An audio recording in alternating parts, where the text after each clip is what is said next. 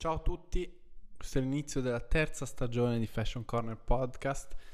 Ci siamo fatti attendere, non siamo morti, ma eh, c'è una ragione dietro tutto, ovvero volevamo impegnarci nel registrare degli episodi eh, tutti live e volevamo farlo eh, con degli ospiti di livello. Quindi oggi siamo partiti alla grande eh, con questa intervista che sono sicuro che, che vi piacerà. Quindi portiamo indietro il vecchio cane che quello nuovo mi sa che è un po' da buttare.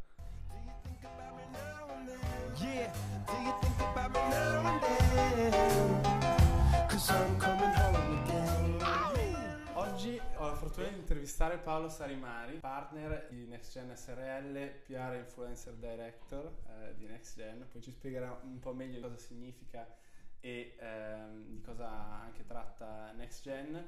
Ehm, Paolo, intanto grazie di essere qua con me. Grazie a te per avermi invitato.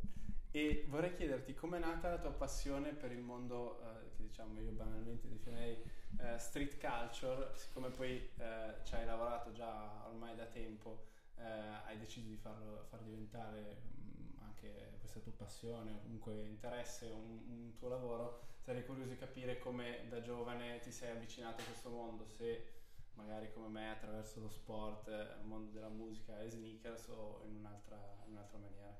Allora, beh, per prima cosa grazie mille di avermi invitato, spero di essere all'altezza del, del prodotto. E, mh, allora, senza andare troppo tipo nel, nel sogno, ehm, la mia passione per lo streetwear e tutto questo tipo di cultura eh, nasce prevalentemente dal fatto che io stesso sono nato in provincia, a Brugherio in particolare, che è appena fuori Milano, ma in una terra di mezzo, una terra di nessuno. Tutta la cultura street nasce nelle parti di periferia, non, non nasce di sicuro in centro.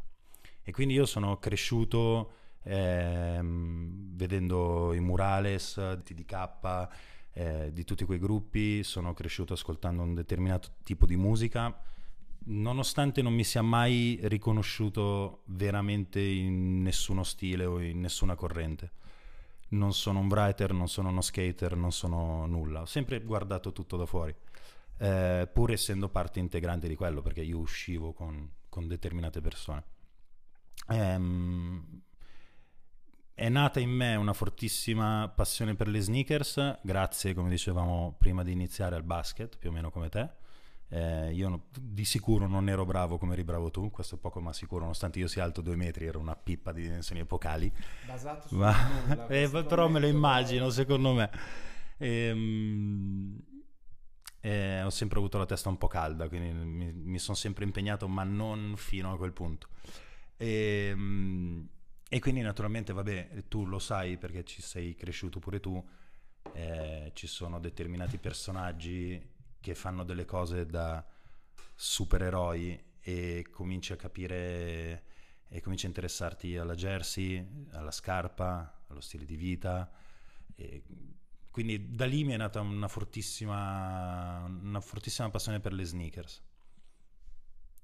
E contemporaneamente per tutto un determinato tipo di musica eh, della sottocultura, diciamo. Quindi io ho avuto un fantastico periodo hardcore in cui mi vestivo da Hardcore Warriors quando avevo 12-13 anni, tamarro epocale. Eh, però giovane. E, e Brugherio sì, era bello giovane. Strong, io... come impatto 12-13 anni. Sì, sì, io andavo alle medie in questa scuola di Brugherio bellissima che si chiama Scuola Kennedy e io andavo, avevo il... alternavo un bomber, tra l'altro me l'ha ricordato un mio amico l'altro giorno, alternavo un bomber della Lonsdale ehm, eh, Bordeaux, matchato con le big, con le big swoosh, eh, le classic, a un bomber bellissimo della Trackstorm, Trackstorm è una delle etichette principali hardcore, che ha un logo spettacolare, tra l'altro, che ho, mi ritrovo a disegnare molto spesso, che è una faccia incazzata bellissima. Dopo te la faccio vedere perché secondo me è di fondamentale importanza vederla.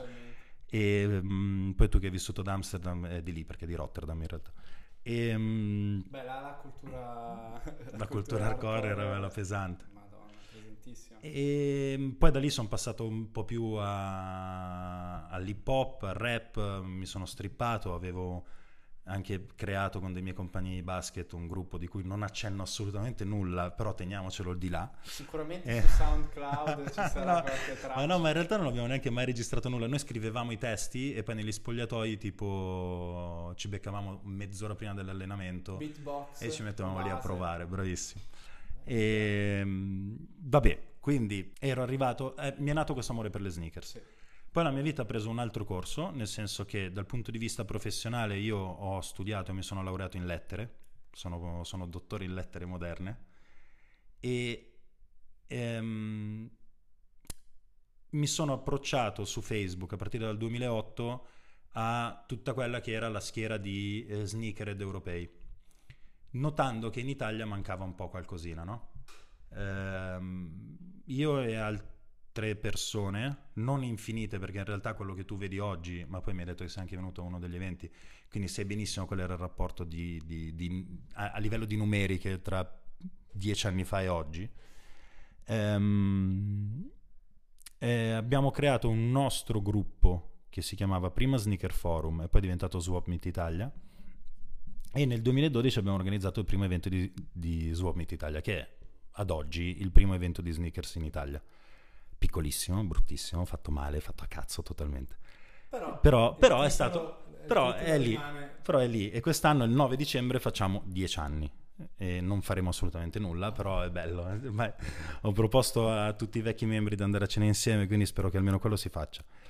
E quindi una volta che io mi sono ritrovato ad organizzare nella maniera più eh, amateur possibile un evento di sneakers, mi sono reso conto che quella cosa mi piaceva particolarmente. Mi piaceva sia riuscire a mettere insieme tante persone mm-hmm. e tante, cioè noi eravamo veramente i primi anni dal 2011, no, dal 2010 al 2012 Sneakers Forum aveva penso 650 membri in tutta Italia. Cioè vuol dire che in tutta Italia c'erano 650 appassionati di sneakers o che non tutti avevano accesso a Facebook, questa mi sembra un po' strana, quindi probabilmente eravamo 650 in 650 nerd. Eh. 650 nerd, perché era una cosa particolarmente da nerd. E questo episodio in realtà ha fatto sì che la mia vita prendesse in maniera autonoma tutto un altro, tutto un altro corso. E questa è una cosa, boh, non lo so, che a me piace, perché quando io quando ero piccolo mi domandavo, io da grande che, che cavolo farò, cioè che, che cazzo vado a fare? quando ho deciso di scrivermi a lettere ero proprio nel, nel, nel, buio più totale perché un ragazzo 2010-2012 si laurea in lettere, cosa va a fare? E invece fare questo, questo evento mi ha aperto delle porte che mi hanno portato a realizzare tanti sogni, che sono diventati sogni poi nel frattempo, e ad essere qua. Qua dove non lo so, però a essere comunque, a divertirmi con quello che faccio. In pratica... Non è poco. Beh, no, però non, non, non, è neanche tanto, però è, è figa la roba che... Ehm, cioè io sia, sia arrivato a fare... Cioè che questa sia la mia professione semplicemente da quell'evento del 9 dicembre. È incredibile come roba. Quindi noi cosa abbiamo fatto? Abbiamo organizzato quel primo evento, poi ne abbiamo organizzato un altro eh, con One Block Down, nel negozio di Corso 22 marzo, non in quello in via Scesa, con i ragazzi di One Lockdown abbiamo creato questo evento e eravamo riusciti anche a farci sponsorizzare da Reebok, c'è una roba incredibile. Eh, a 2013, giugno 2013. Poi uh, e abbiamo fatto, tra l'altro su YouTube ci dovrebbe essere ancora un time lapse bellissimo, aveva fatto Patrizio Vita con una telecamera vista da sopra si vedeva tutta la gente che entrava e usciva. Ehm, c'erano ragazzi bravissimi già da quello del 2012, Marco Rizzi, Gianluca Pizzo, Davide Marre, che sono tutti, tutta una vecchissima guardia, guardia. anche se sono tutti più giovani. Marco è giovanissimo, però è una vecchissima guardia. Io ho dei, dei, dei, ricordi di Marco a casa mia a scartare gli scatoloni di scarpe che facevo arrivare a tutta Italia che usciva di testa, bellissimo. Un'enciclopedia. Vivente, sì. E quindi da lì ne facciamo uno, ne facciamo un altro che è stato, quello lo dico, cioè se ci ripenso adesso è abbastanza scadente di qualità, tuttavia è stata una bomba. Noi abbiamo fatto una settimana di esposizione al Combine Excel che era in via Solari se non mi sbaglio, un, un concept store al piano di sotto avevamo più di 1200 scarpe in esposizione tra l'altro tutte etichettate, cioè sotto ogni cazzo di scarpa, perdonami, sotto ogni cavolo di scarpa eh, Marco Rizzi, eh, Michele Tanzini e io ci eravamo messi a scrivere data di, data di, release, nome esatto della scarpa, nome esatto della colorway e codice della colorway. Cioè Marco Rizzi si era messo a fare tutta sta roba. E abbiamo fatto quindi eh, sei giorni di esposizione, tra l'altro divisa per, per tematiche, quindi avevamo tutta una parte SB, avevamo tutta una parte Kanye West, compresa di tutta la parte che aveva fatto con uh, Louis Vuitton, tutta una parte Flyknit, bla bla bla, una parte di eh, personalizzazione custom live, che adesso sembra banale. molto banale, però in realtà non l'aveva praticamente fatto nessuno. E poi avevamo fatto l'ultimo mercatino. E io subito dopo quello ehm, ho cominciato a lavorare con Vibra Records, che eh, distribuiva, eh, cioè mi è stata fatta la proposta di entrare a lavorare insieme a Fabrizio Lentella, eh, proprietario di Vibra Records, che eh, distribuiva per tutto il nord Italia New Era, Elife e Twangle. Twangle era un brandaccio, Elife brand della Madonna che ritornava in quel momento in vendita in realtà, e New Era che era, che era New Era. E io mi sono ritrovato a fare questo lavoro totalmente a caso. Ehm, tra l'altro anche lì, ogni volta che qualcuno mi approcciava per un lavoro, io cercavo sempre di indicare qualcun altro, no? Quindi dicevano, no, c'è Gregorio, è bravissimo, andate da, da, lui. Invece quella volta lì mi ricordo proprio che mi ero detto, ma cavolo, me lo faccio io, dai, proviamo. Non è andata benissimo, cioè, non ne parliamo poi, ma non è andata bene. Il mio lavoro è andato molto bene in realtà, ho approcciato Excel, ho approcciato clienti, sono, sono stretto tantissimi rapporti con tantissimi clienti. Eh, mi sono ritrovato davanti rula di atipici a caso, che io avevo visto l'ultima volta nel 2004 al To The Beat probabilmente, e mi sono ritrovato rula davanti a fare l'ordine di rula di, di New Era.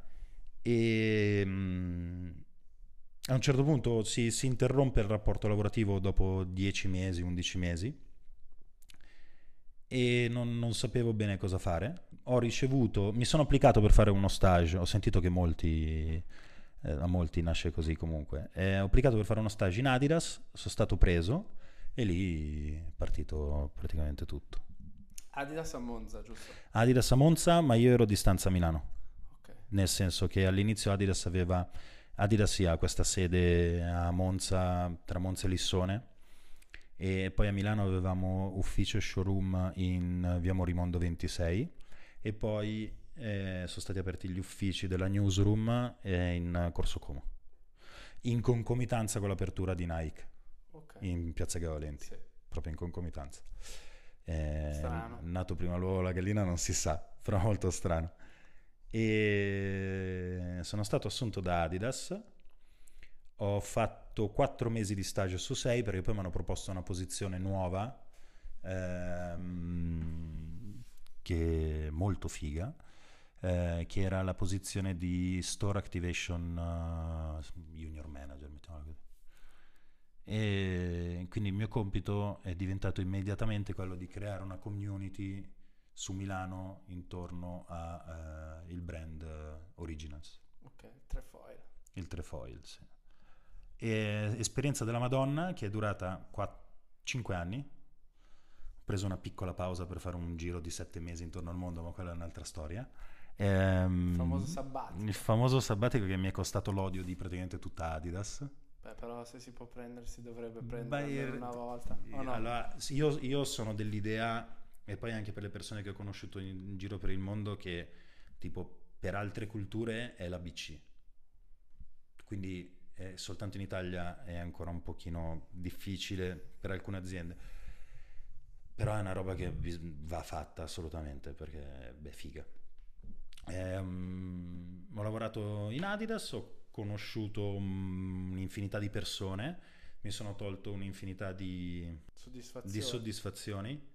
E poi a un certo punto però mi sono reso conto che o andavo ad, er- ad Herzog Nauark E dato che prima stavamo parlando di Ilversum, fidati che Erzo non è...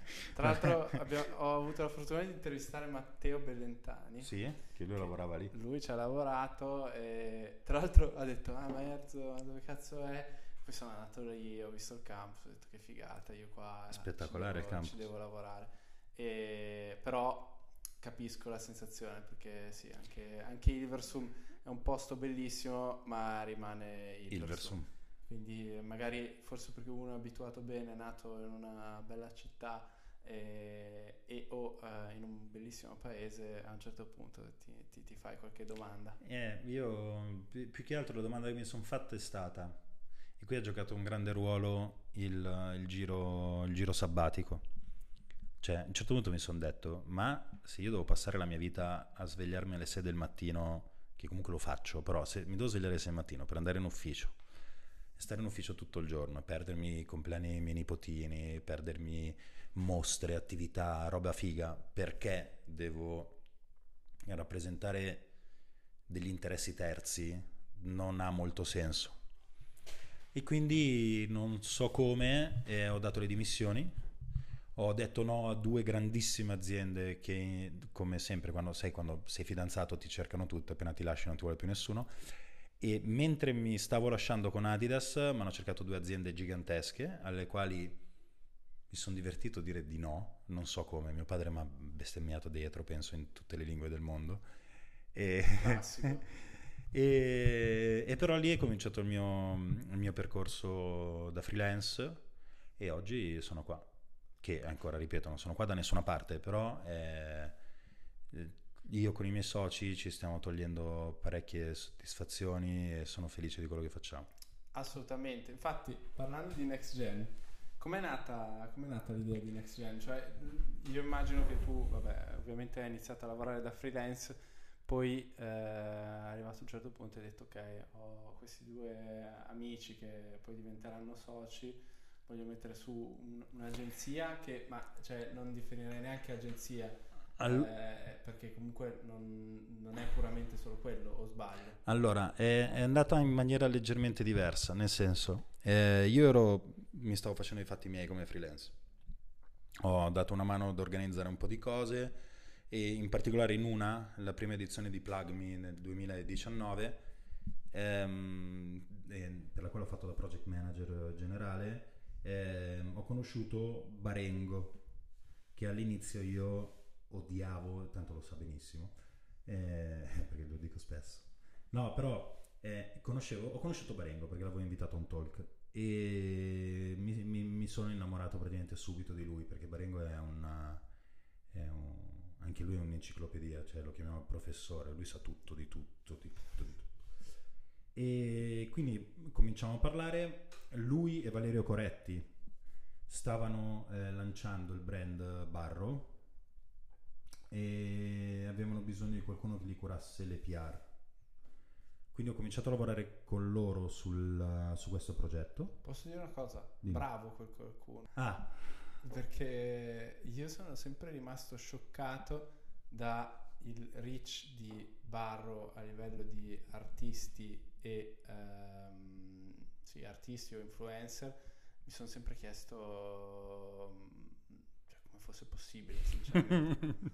e quello eh, sono riuscito a mettere a frutto anni e anni e anni di, di- di lavoro e di ne- networking e di, e di relazioni e rapporti. Ehm, infatti, appunto, io ho cominciato a lavorare con loro su, su questo progetto che loro avevano creato da zero per conto di manifatture da dato. E ci siamo trovati talmente bene che nel giro di un mese Federico mi ha chiesto di diventare suo manager. Quindi ho rubato il ragazzo a un altro manager. E ehm, abbiamo cominciato a lavorare insieme. Il, eh, il lockdown ha fatto sì che il primo lockdown del 2020 ha fatto sì che per tre mesi eh, ci siamo messi a incubare un macello di idee. Ehm, finito il lockdown mi sono trasferito a Roma, non avevo nessuna voglia di stare a Milano perché mi aveva proprio destabilizzato tutto, ho conosciuto una ragazza spettacolare, siamo andati a vivere a Roma. E lì ehm, Federico e Valerio in realtà avevano già una società nella quale finalmente poi mi hanno fatto confluire e abbiamo dato vita a Next Gen che è ad oggi una società con 13 dipendenti, un buonissimo fatturato e soprattutto un progetto in house spettacolare che è, che è Garment Workshop. E mm, noi come società in realtà siamo una società di consulenza a 360 gradi. Noi facciamo ehm, dalla A alla Z, cioè possiamo creare da, da, dalla brand identity alla strategia di go to market, alla distribuzione e poi tutta la mia parte che all'inizio mi chiedevi di PR e IAM, ehm, eh, quindi tutta la parte di appunto placement, influencer marketing, eccetera, eccetera.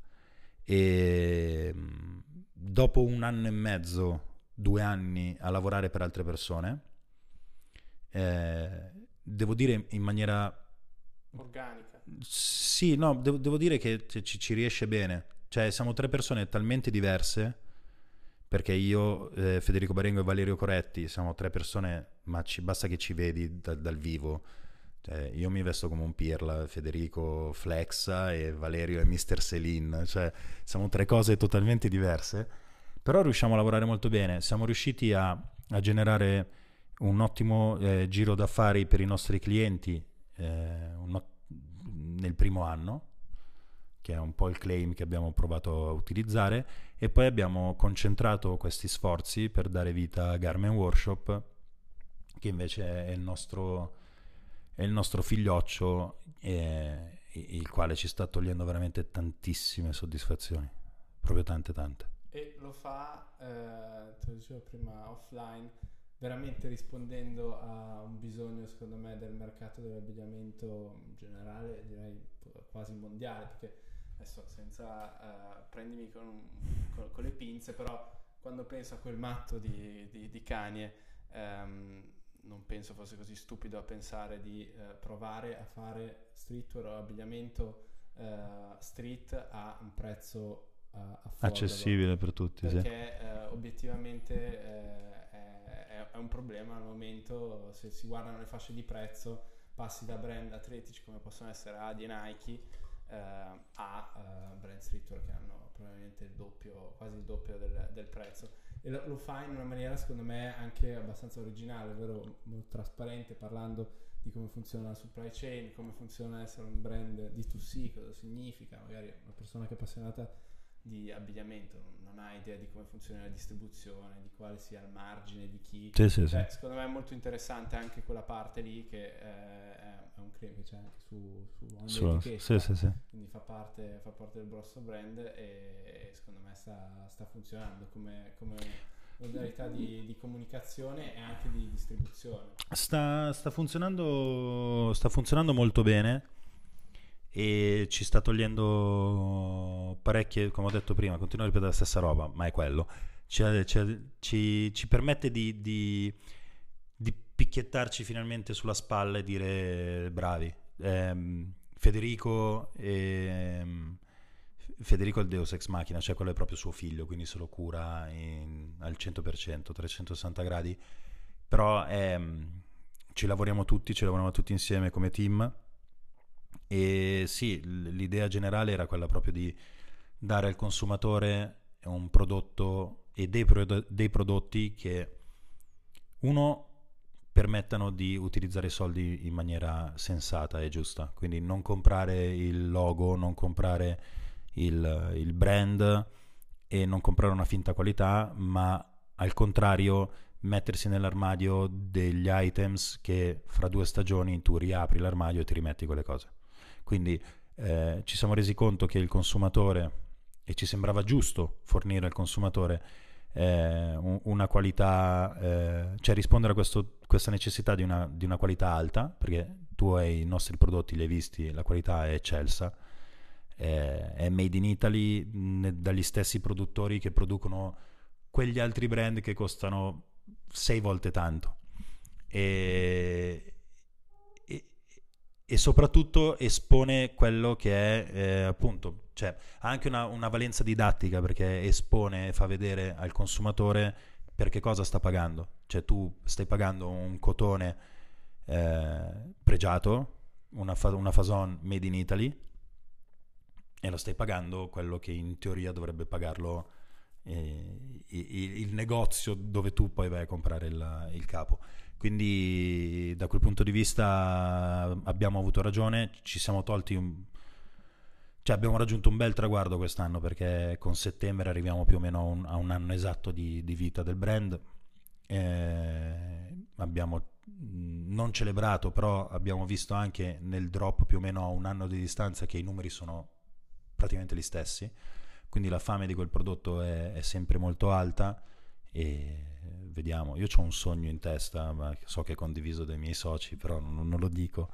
Però vorrei, vorrei veramente eh, spostare sempre di più l'asticella, arrivare, arrivare a, a, tagliare grossi traguardi, quello Beh, mi piacerebbe. Mi sembra che l'ottica comunque non sia quella di eh, semplicemente sviluppare un brand eh, made in Italy in Italia, perché eh, al di là vabbè, del fatto che comunque adesso sta, ho visto che state facendo un sacco di pop-up ehm, in giro per l'Italia. In giro per l'Italia, che è un modo molto figo per connettersi ai consumatori e creare veramente una, una community ma uh, vorrei parlare anche della partnership con StockX, che sì. secondo me uh, può dare veramente quell'ottica internazionale e... uh, al vostro brand. Intanto partite da un nome inglese che non penso sia che, che aiuta per, abbastanza per caso, perché comunque anche quello è, è, è utile.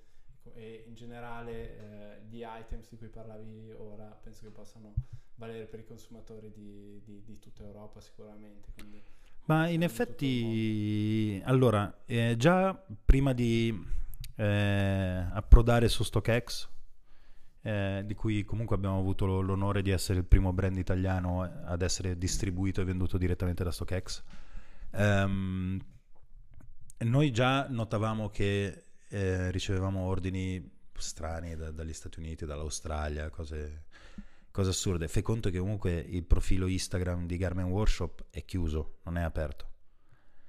Ciò vuol dire che la gente proprio segue il profilo e è interessata al prodotto. E comunque sì, con StockX ci sono in, in programma tantissime attività strafighe in Europa e nel resto del mondo. Comunque anche lì è stata un'ulteriore conferma che sì, il nostro prodotto è fregiandosi del made in Italy in maniera così evidente, può essere appetibile per tutto il mondo. Cioè, alla fine è un po' come Uniqlo che ha messo a, alla portata di tutti un look e dei tagli prettamente giapponesi e sono riusciti poi a portarlo in tutto il mondo, no? Diciamo che il paragone a cui vorrei mirare, che mi piacerebbe fra dieci anni dirti sì, siamo partiti così adesso di fianco a ogni Uniqlo in giro per il mondo c'è anche un bel Garment Workshop. Sogno incredibile che non, non, non si avvererà mai, ma è io ci spero. È gratis sognare, quindi certamente ha senso. E, ehm, no, poi volevo chiederti appunto per quanto riguarda lo sviluppo invece del prodotto, mm-hmm. eh, quali sono le vostre fonti di ispirazione? Diciamo, credo che siete partiti da proprio gli staples, cioè da per esempio la hood eh, classica, il cappuccio e la tasca da eh, kangaroo al, eh, al double knee, eh, il primo jeans eh, con fit diversi, comunque un, un, approccio intelligente a cercare di creare un, una, una, serie di look che so, siano utilizzabili eh, appunto come dicevi tu quasi tutti i giorni, la varsity jacket che ora è, ora ma da sempre è, è uno staple nel, nella, nel guardaroba di, di ogni, ogni, ragazzo. Tra l'altro, aspetta, adesso attacco la seconda domanda. Sicuramente l'abbigliamento è molto unisex, però eh, state pensando anche a qualcosa per, per, le, per la donna? O, eh... Arriverà. Okay. Arriverà. È un procedimento un pochino più lungo, ma l'obiettivo è quello di arrivare pure lì naturalmente. Ehm è, è, è, un pochino più complicato, soprattutto perché siamo tre uomini in questo momento. Eh, però arriverà. Anche se comunque c'è il senso di genderless è sempre più ovvio ed immediato, quindi anche andare a fare cose prettamente definite eh, secondo me non, non, ha così tanto senso, però vediamo poi, poi in futuro Per quanto riguarda invece eh, il prodotto, ehm, sì, l'idea è più o meno quello che ti dicevo all'inizio, no? Eh, riuscire a dare ai consumatori quei capi che un ragazzo, una persona deve per forza avere nell'armadio, a prescindere dal gusto, a prescindere dal trend del momento. Eh, non faremo mai un pantalone stretto alla Miri, anche se fossimo nel 2016, perché non, non ha senso. Eh, I tagli devono essere comodi, il, il look deve essere eh, evergreen, diciamo, mettiamola così. Poi penso, questa è una mia idea però, che Federico sia voluto partire immediatamente dalla Udi, ehm, che tra l'altro cioè, il, il, il, lavoro, il pensiero su questa Udi non è nato dopo l'aver scoperto che Kanye stava buttando fuori la Perfect Udi, ma in realtà è nato più o meno eh, contemporaneamente. Questo non per creare dei paragoni tra Federico e... e, e... No, beh, la Udi Però- Kanye è uscita fine, no, dura, mi sa 2000, fine 2020, se non Sì, quindi comunque come tempistica. più o meno, sì. più o meno erano lì. Comunque io penso e sono praticamente sicuro, ma poi se vuoi glielo chiediamo direttamente, che lui volesse dimostrare che comunque si può creare veramente quel capo con una qualità della Madonna, perché poi il- la Perfect di, di Kanye anch'io l'ho, l'ho- l'ho vista, l'ho toccata con mano, secondo me dal punto di vista qualitativo siamo particolarmente lontani, Sì, nel sì. senso che lo dico con orgoglio, il nostro è fatto leggermente meglio. Naturalmente c'è una questione di produzione industriale che non permette di avere lo stesso, lo stesso prodotto, quindi siamo avvantaggiati da quel punto di vista. Tuttavia ho visto, cioè, quando hanno cominciato a consegnare le prefettudi di Kanye, molte persone che avevano già la nostra eh, hanno fatto il paragone e questo mi ha fatto volare altissimo. Basta andare su YouTube per trovare Fantastici. vari video. No, ma poi leggevo anche commenti sotto proprio il post di Gap di, di gente che diceva "È meglio quella di Garment Workshop, cioè, cose fantastiche. E Quella boh. di Gap non, non ho mai avuto la fortuna di, di- di vederla. Io quella Perfectudi Tu è la prima? È quella delle elezioni. Mm, quella è comunque anche di qualità è ottima. No, allora quella voglio vederla. Quella pesa- Pensavo stessi già parlando di quelle di Gap, di di quella Gap cui qualità è buona, però è Non pur l'ho mai sempre... vista, non l'ho mai vista. So che alcune puzzavano, mi ricordo era uscito questa, questo, questo aneddoto che alcune, soprattutto Avevo, le senti- giacche- avevo sentito anch'io. facevano un odore strano, ma ehm, sicuramente io sono d'accordo. Posso testimoniare che la double layered hoodie di Garment Workshop è pazzesca, soprattutto Fantastico, Il- con consigli per gli acquisti. esatto. Il fit eh, è incredibile e poi risponde a, quella, a quel bisogno che sinceramente io avevo di avere una, una felpa pesante con un bel fit da utilizzare veramente quando voglio. Mi stai chiedendo di mandartele gratis. No, no, no, ce l'ho già. Sono già pieno di, di roba, anzi, devo liberarmi. Parlando invece, visto che stiamo parlando di cani e mondo odierno, cos'è che ti, ti esalta, ehm, diciamo, ti, ti- ti appassiona in questo momento del, del mondo street culture, se c'è qualcosa? Eh, nulla. Adesso nulla. Rigetto totale. Adesso nulla. Sono in una fase tipo di pensionamento anticipato. E no, a par- parte gli scherzi, secondo me... eh, allora, io ho lavorato in Adidas negli anni più forti di Adidas, in cui Adidas ha quasi superato... NMD, beh, insomma, NMD ha Easy. magari superato come Aveva- ma ha superato sicuramente come energia. Come, perché come percepito come energia, 2000 2015-2016 Adidas era, era il top. Boost, Tutto, Pharrell. Bravissimo. E, mm, no, ma poi c'erano anche Ike, brand giapponese, c'era White Mountaineering, ehm, astronomiche. c'era un macello di roba e ero un pochino più appassionato a tutto. E il problema adesso, che secondo me è anche uno dei motivi per cui, per cui poi un brand come Garment straordinariamente fa dei numeri da, da brand più established, è che eh, c'è oggettivamente troppa roba e io non, non essendo più parte del gioco non ho neanche più intenzione né voglia di appassionarmi a questo gioco. E siamo, cioè, siamo veramente sommersi da tutto.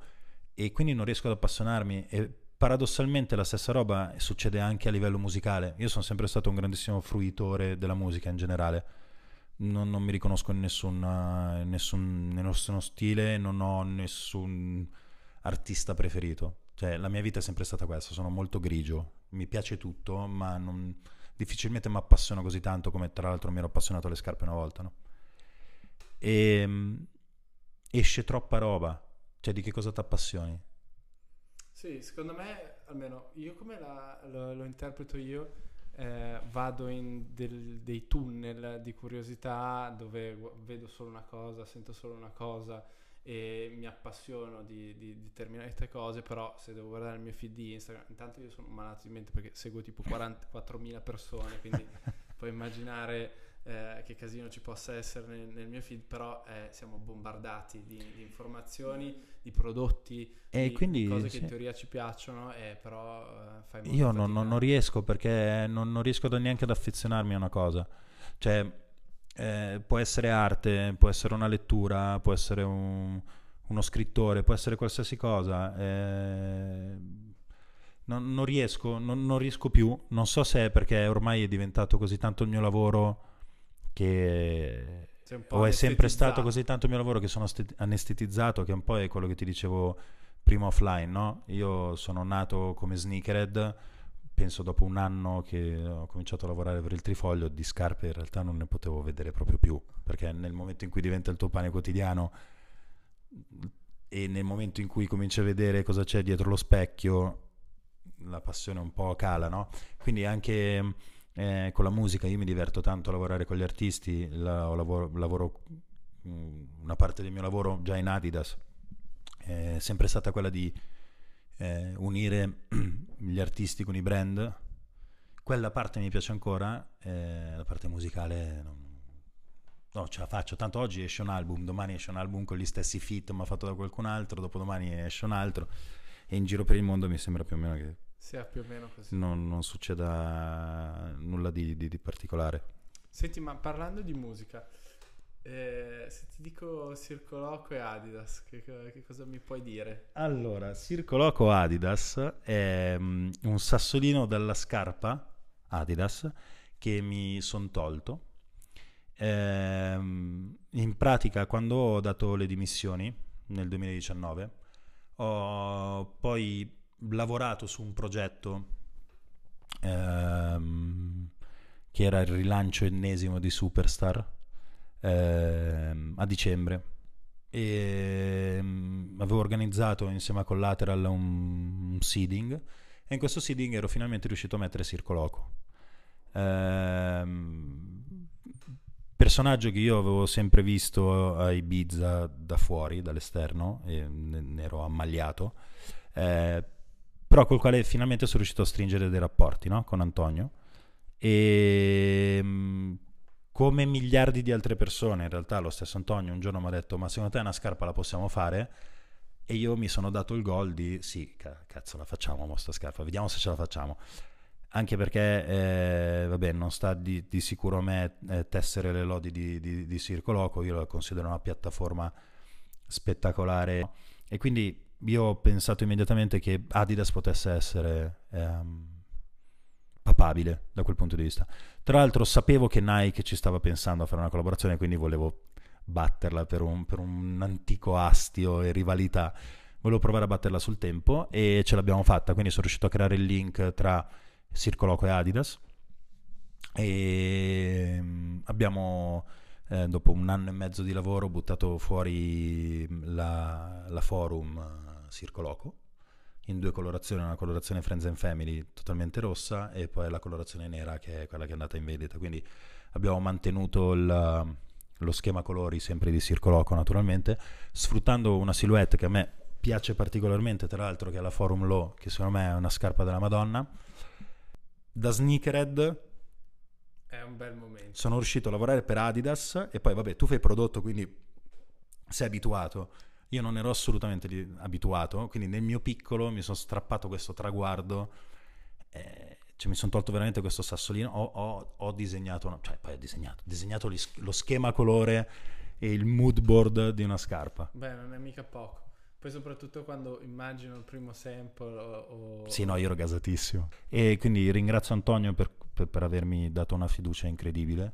E Eh no, dai, una bella, è una bella sensazione. Eh, Lo ammetto, infatti sorridevo, sorrido anche adesso come un pirla, però è una bella, una bella sensazione.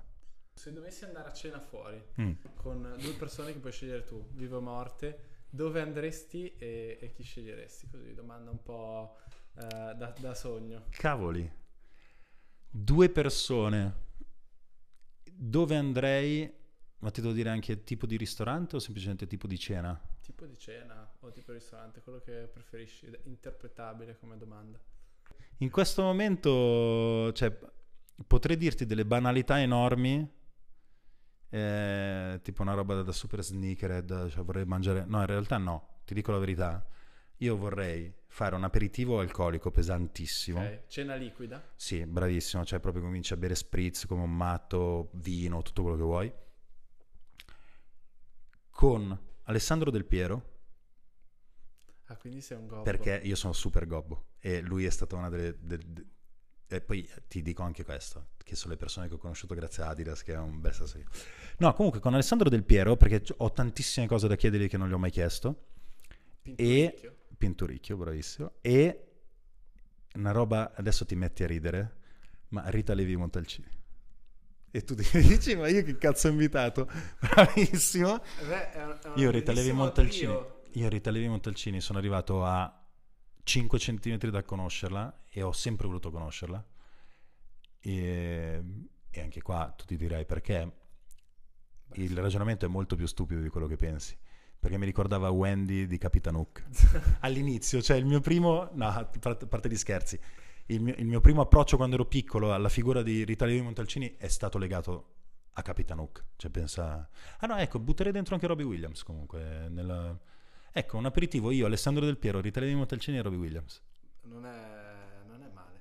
Parleremmo a caso, di cosa a caso, tanto Robbie Williams tipo improvvisava, diceva robe a caso. Sul tavolo. Alessandro berrebbe gli spritz con me perché tanto è di là. E Rita Levi Montalcini devo dire che ho paura di averle causato io un... Non posso neanche dire prematura di partita perché No, vabbè. 280 anni. No, però eh, in pratica io stavo ottenendo, grazie all'università, la possibilità di intervistarla per un progetto di giornalismo e ci sono arrivato e mm, ho ricevuto comunicazione che purtroppo in quel giorno non si sentiva bene e due giorni dopo è... Quindi ho questa roba qua. A un passo. Però se tu me l'avessi detto prima, io l'avrei ragionata un po' meglio, ti avrei detto una roba un po' più interessante piuttosto che dirti no, una stronzata. posso dirti una cosa, è molto molto interessante. Ci, ci lascia fraintendere molte cose su, su di te. Ehm, Non so quali ancora, devo rifletterci. Sono- sono Prenderò una- un po' di tempo per pensarci, ma questo, sono, questo sono tridente... persone molto strane. No, ma perché poi in realtà io ho conosciuto tantissime persone e non ho questa voglia particolare di sedermi con, ehm, con dei miti, perché poi studiando o vedendo, eh, no, vabbè, studiando ti rendi conto che magari quei miti che avevi non sono poi così tanto fantastici, no? Cioè io quando mi sono reso conto che Michael Jordan alla fine poi era proprio un- poteva risultare stronzo, mettiamola così, e mi è caduto un mito. Cioè io anche da quel punto di vista sì, apprezzo sempre il suo eh, agonismo, la sua voglia di vincere, però non so se mi siederei volentieri a tavola con lui a parlare. No, ma è chiaro che cioè, tutti questi personaggi che vivono una vita che non è una vita normale, perché non c'è niente di normale, non possono fare, non possono fare nulla e, e sono tutti abbastanza malati di mente nel, nel loro essere ossessivi. Penso agli sportivi più grandi che conosciamo. Mm. Cioè, eh, io sono un fan sfegatato di Kobe Bryant che... eh, cosa? Ho pianto tantissimo. Eh, vabbè, ovviamente anch'io.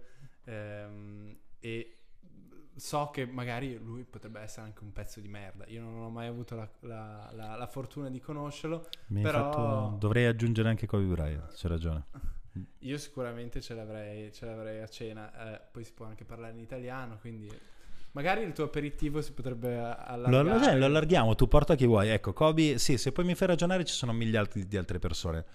Non so perché, ne parlerò anche col mio psicologo del perché a getto io ti abbia detto Rita di Montalcini. beh, Ah, è interessantissimo. Non- grande sì, Rita. Probabilmente beveva non- lei più di tutti. Eh, Non me lo sarei mai aspettato. e te l'ho detto, io ti sorprendo. È stato, è stato molto interessante. Mm. Ultima domanda è, ehm, mi sa che anche questa non te l'avevo detta, ma è Ah, semplicissima, è semplicissima, è semplicissima. Eh, qual è il tuo outfit eh, ideale? E, e se partiresti di scrivermelo dalla testa ai piedi dai, dai piedi alla testa? Così un, un giovedì come oggi. Allora, ehm, è, un- è una domanda in realtà più complicata di quella di prima, perché io mi divido tra outfit che vorrei avere e outfit che ho, perché essendo due metri di cristiano, difficilmente io posso vestirmi come vorrei. Eh, probabilmente una parte di me... eh, allora, io sono, sono sempre stato e sarò sempre un tamarro, quindi difficilmente riesco a vestirmi in maniera elegante e il mio sogno è quello di potermi vestire in maniera elegante senza sembrare un salame eh, con, con addosso del Domopac. Perché? Perché io la, la giacca per me deve essere fatta su misura, la camicia deve essere fatta su misura, eccetera, eccetera. Quindi il mio sogno, e qui tiro dentro e gli farà piacere Valerio Coretti, il mio sogno è di vestirmi come Valerio Coretti. Ok, un bel completo di Celine o anche semplicemente un maglioncino nero con un bel pantalone, quello è il mio sogno. In realtà eh, ho sempre prediletto i vestiti belli comodi, quindi il mio outfit eh, ultimamente è Vans Slip-On e quello con cui mi sento più a mio agio, Vans Slip-On la classica scacchi, Double Knee di Garment Workshop e magliettona, basta. Questo è il mio everyday outfit. Solitamente ci butto su una vest, uno smanicato, un mix tra un plumber e un, un- un uomo qualunque. Bisogna, bisogna essere sempre pieni di tasche e pronti, Bravissimo. pronti. No, questo, e mentre d'estate io mi sono reso conto che vado sempre in giro vestito nello stesso modo, ossia Mars Yard, eh, le 2.0, distrutte, pantaloncino nero di SG, maglietta nera. Scusa, Basta, sempre. mi, mi- C'è una storia bellissima sulle Mars Yard. Ah, vabbè, parte- adesso infatti mi devi raccontare, ma eh, voglio sapere questo. Che numero hai di scarpe? 13 US. Ok, non così grande. No, no, no. Sei fortunato per essere due metri. Perché io ho il 12 Sono fortunato. Ah, sono più Eh. basso di te. sono, sono fortunato sì, anche se comunque quando ero piccolo è stata una spina nel fianco, mica da ridere. Però sì, no, c'ho il 13 e basta. Sì, ho, ho rischiato di avere 14 o 15 in effetti, per essere due metri sì. Dopo, dopo non avresti veramente trovato... No, ma poi fanno schifo le scarpe di Sì. quella, cioè senza Cioè, basta offesa. guardare quelle di Kevin Durant. Che Bravissimo, madonna. Io avevo fatto una... Avevo fatto eh, tra- calzoni, sembra. Tra gli Swap Meet Italia mi ero dimenticato di dirti che avevo fatto anche un'attività con l'Olimpia Milano e avevo le scarpe dei numeri di giocatori, non mi ricordo, era sempre 2013. Ehm, avevo un paio di Shaquille O'Neal e un altro paio di non mi ricordo chi ormai, ma le davamo alle persone per farci le foto. Oggettivamente mostruoso, c'è una roba bruttissima da vedere. C'è bravo. tipo il 52, è una roba orribile. Sì, sì, sono delle macchine. Quindi, beh, senza offesa, sennò poi mi accusano di body shaming. Però, è, raga, è veramente. No, no. Vabbè. Ehm, no, su Mars Yard ho una chicca bellissima. Nel senso che ehm, io avevo e ho ancora da qualche parte eh, le prime. Ma per le seconde io non potevo prenderle perché ero in Adidas. E mm, quindi le ho chieste a quella che era la direttrice marketing di Nike, o magari non di Nike, di un altro brand, però non andiamo troppo nello specifico, che me le ha fatte arrivare. E io non le ho Quindi- potute mettere fino al 2019. Ti è arrivato questo, questa bomba in casa. Mi è arrivata questa bomba in tenere- casa. Cioè, probabilmente l'avrai usata per girare in casa. Allora, l'ho messa, l'ho messa la prima volta alla vigilia di Natale alcolica a Brugherio, rischiosissimo. Ehm, no, ma perché tanto avevo deciso di metterle nel scusa, Eri ana- nel ana- mood di Tom Sachs, detto le uso. le uso, le uso, le uso. E cosa succede? Le ho messe a- appunto alla vigilia di Natale del 2017. Poi sono partito, quindi ho lasciato Adidas temporaneamente, sono partito ehm, perché tanto le quelle scarpe ai tempi valevano se no 500 euro. Quindi ho detto cosa, cosa me ne frega, le uso, felicissimo. Parto, faccio il giro del mondo, ritorno su Parigi senza un euro dopo 7-8 mesi e vado da Structure, che è il negozio di, di un mio amico Jacques di Parigi, e le vedo esposte a 2800 euro. Ho detto, cazzo, aspetta un secondo. Vuoi vedere che ritorno senza soldi, ma in realtà ce l'ho già lì facile? Torno a casa tutto bello felice. Io naturalmente avevo portato tutte le cose a casa dei miei genitori perché avevo lasciato il mio appartamento e tutte le scarpe più costose le avevo nascoste in uno scatolone sotto la scrivania. Non so perché mia madre in un momento fantastico di, di pulizia ha deciso di togliere le scatole dallo scatolone, metterle sotto il letto, sai quelli dell'Ikea che si... no, non era dell'Ikea, però quelli che si alzano col cassone sotto, e la scatola delle Mars Yard era esattamente sotto il braccio. Quindi io sono tornato e la scatola era totalmente distrutta.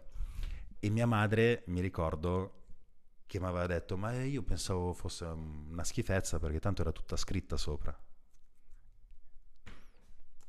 E quindi, vabbè, ho cominciato a usarle come un matto e la... Momento l'ho di distrutta. No, no, è stato fantastico perché mi ricordo che mi aveva detto, cioè tu immagina un ragazzo torna, dopo, non ha più un euro, dopo, eh, ho comunque una scarpa che vale 3.000 euro, va bene, se in caso di necessità vediamo, nulla. Nulla.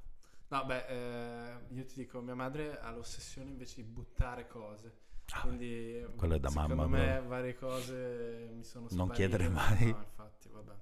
Mi sono affezionatissimo. La mia scarpa preferita di sempre per affetto è la Jordan 8 Acqua che tra l'altro ho lì dove puoi vedere. Eh, ah sì, sul campo. Le sì. altre sono Reebok, no?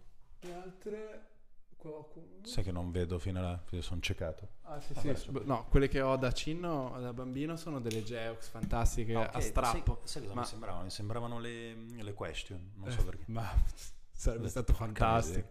No, no, sul Ah, le 8 campo- acqua era una delle mie scarpe preferite. Ma è una scarpa fantastica, complicatissima da allacciare, mh, geniale. Eh, Sì. E poi soprattutto a me piaceva perché era molto odiata da, da- da molti, quindi ehm, Particolarmente l'ho, figa. l'ho sempre sentita molto mia. E va bene, grazie mille Paolo, è stato un piacere, mi sono divertito. Anch'io. And you say Shot City?